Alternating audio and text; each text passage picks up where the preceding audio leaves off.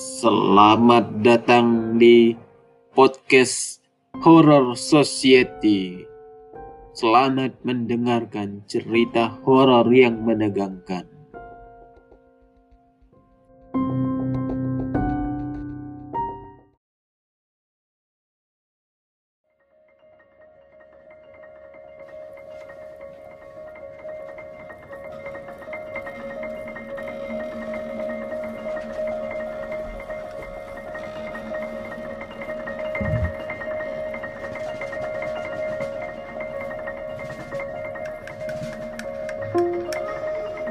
Halo, selamat pagi semuanya.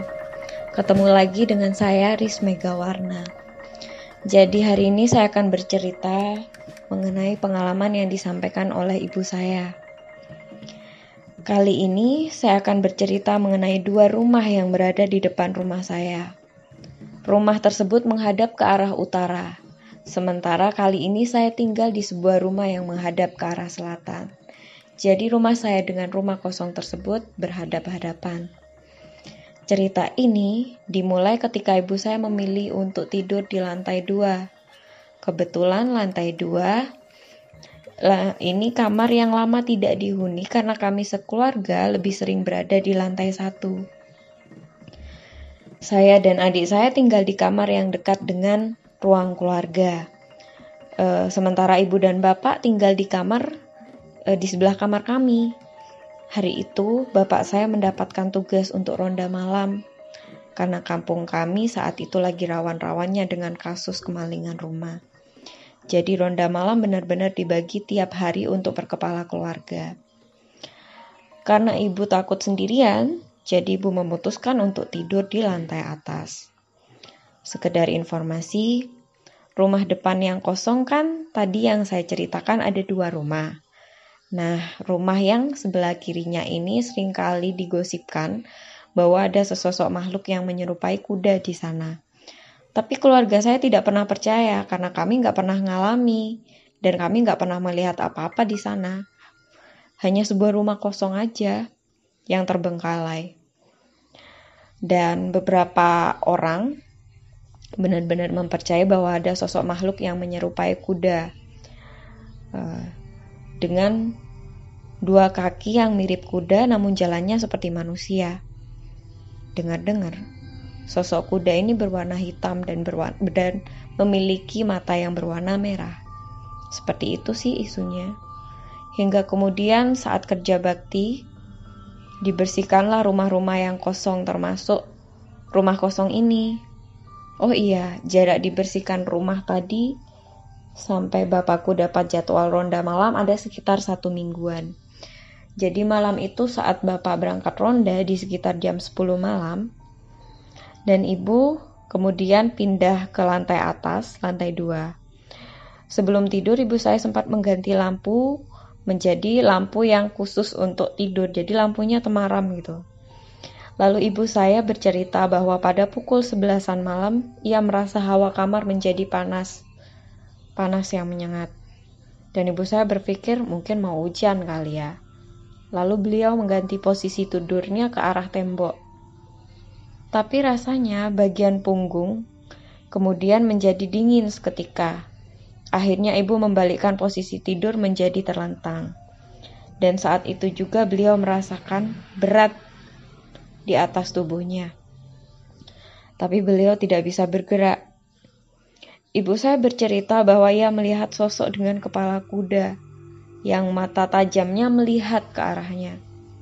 Beliau bilang bahwa tangan sosok tersebut mencekik lehernya hingga ia kesulitan bernafas. Yang paling parah, ibu tidak dapat bergerak kecuali hanya bisa membaca doa dalam hati dan nyebut nama Allah berulang kali, hingga akhirnya sosok tersebut menghilang. Namun, ibu saya menjadi trauma ia akhirnya tidak bisa tidur sampai pagi dan memiliki keinginan untuk tidur di lantai dan tidak memiliki keinginan untuk tidur di lantai dua lagi. Setiap kali bercerita, ibu selalu bilang, ibu gak bisa lupa sama tatapan matanya. Serem banget, kayak manusia yang lagi marah. Warna matanya merah, tapi wajahnya persis kuda. Aku yang mendengar itu selalu mengatakan, paling ibu udah masuk masa mimpi tuh jadi udah jadi kebayang-bayang terus pas bangun. Dan ibu bilang lagi lah wong ibu itu lo nggak bisa nafas karena dicekik. Dan mata ibu itu bisa ngeliat dia nyekik ibu. Kok malah dibilang mimpi toh? Pada saat itu saya masih tidak percaya dengan cerita mengenai ya makhluk halus yang berbentuk kuda itu. Hingga akhirnya dua tahun berlalu dan cerita ibu ini kayak seolah hilang begitu saja. Tapi sialnya, kali ini saya yang harus mengalami perjumpaan dengan makhluk ini. Dimulai dengan rasa bete dan bosan ketika menjadi anak kelas 3 SMA yang harus belajar, belajar untuk mempersiapkan ujian UN. Akhirnya saya memutuskan untuk menyendiri sehari itu di ruang keluarga sambil mendengarkan musik dan ongkang-ongkang kaki. Sementara ibu dan adik-adik saya berkumpul di toko. Dan bapak saya sedang pergi ke rumah temannya. Jadi ini benar-benar waktu yang pas buat menikmati uh, hidup untuk bersantai sekali-kali lah. Oh ya, saya bersantai di ruang tengah ya. Dengan kepala menghadap langit-langit rumah. Benar-benar bahan. Sebelah kanan saya adalah pintu tengah yang saya buka lebar-lebar agar udara malam yang segar bisa masuk ke dalam rumah. Sementara bagian kiri saya tutup setengahnya dengan selambu berwarna peach. Saat asik mendengarkan sebuah lagu, tiba-tiba korden peach itu seperti tertarik. Kayak yang dihembus angin kencang ke arah dalam. Entah mengapa, uh, saya langsung bangkit penasaran gitu, siapa yang lari? Uh, yang bikin saya merinding adalah ketika saya melihat dengan jelas pasang kaki berwarna hitam mirip kaki kuda tengah berlari ke dalam kamar.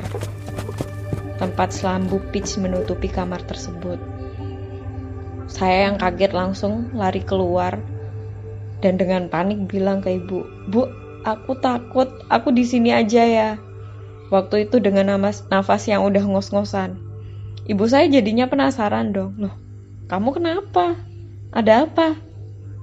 Terus aku bilang, barusan aku ngelihat ada sepasang kaki yang mirip kuda lari ke arah kamar, nyibakin selambu pitch. Aku masih merinding kalau mengingat kejadian itu. Sejak itu aku gak berani ada di ruang tengah sendirian. Entah kenapa, cerita ibu yang dicekik sama makhluk berbentuk kuda itu masih membekas dan membuat aku ketakutan sih kalau pas posisi sendirian ternyata juga mengalami hal yang sama. Uh, jadi hanya ini kisah yang bisa saya ceritakan saat ini. Uh, dan by the way, sampai sekarang ini saya masih nggak tahu makhluk itu ada di mana, entah ada di dalam rumah atau di rumah yang kosong itu tadi. Yang jelas itu terakhir kalinya saya melihat makhluk persis berbentuk kuda sedang berlari di dalam rumah saya. Oke, jadi hanya ini yang bisa saya ceritakan. Lain waktu saya akan menceritakan kisah-kisah nyata yang dialami saya atau keluarga saya. Terima kasih sudah mendengarkan.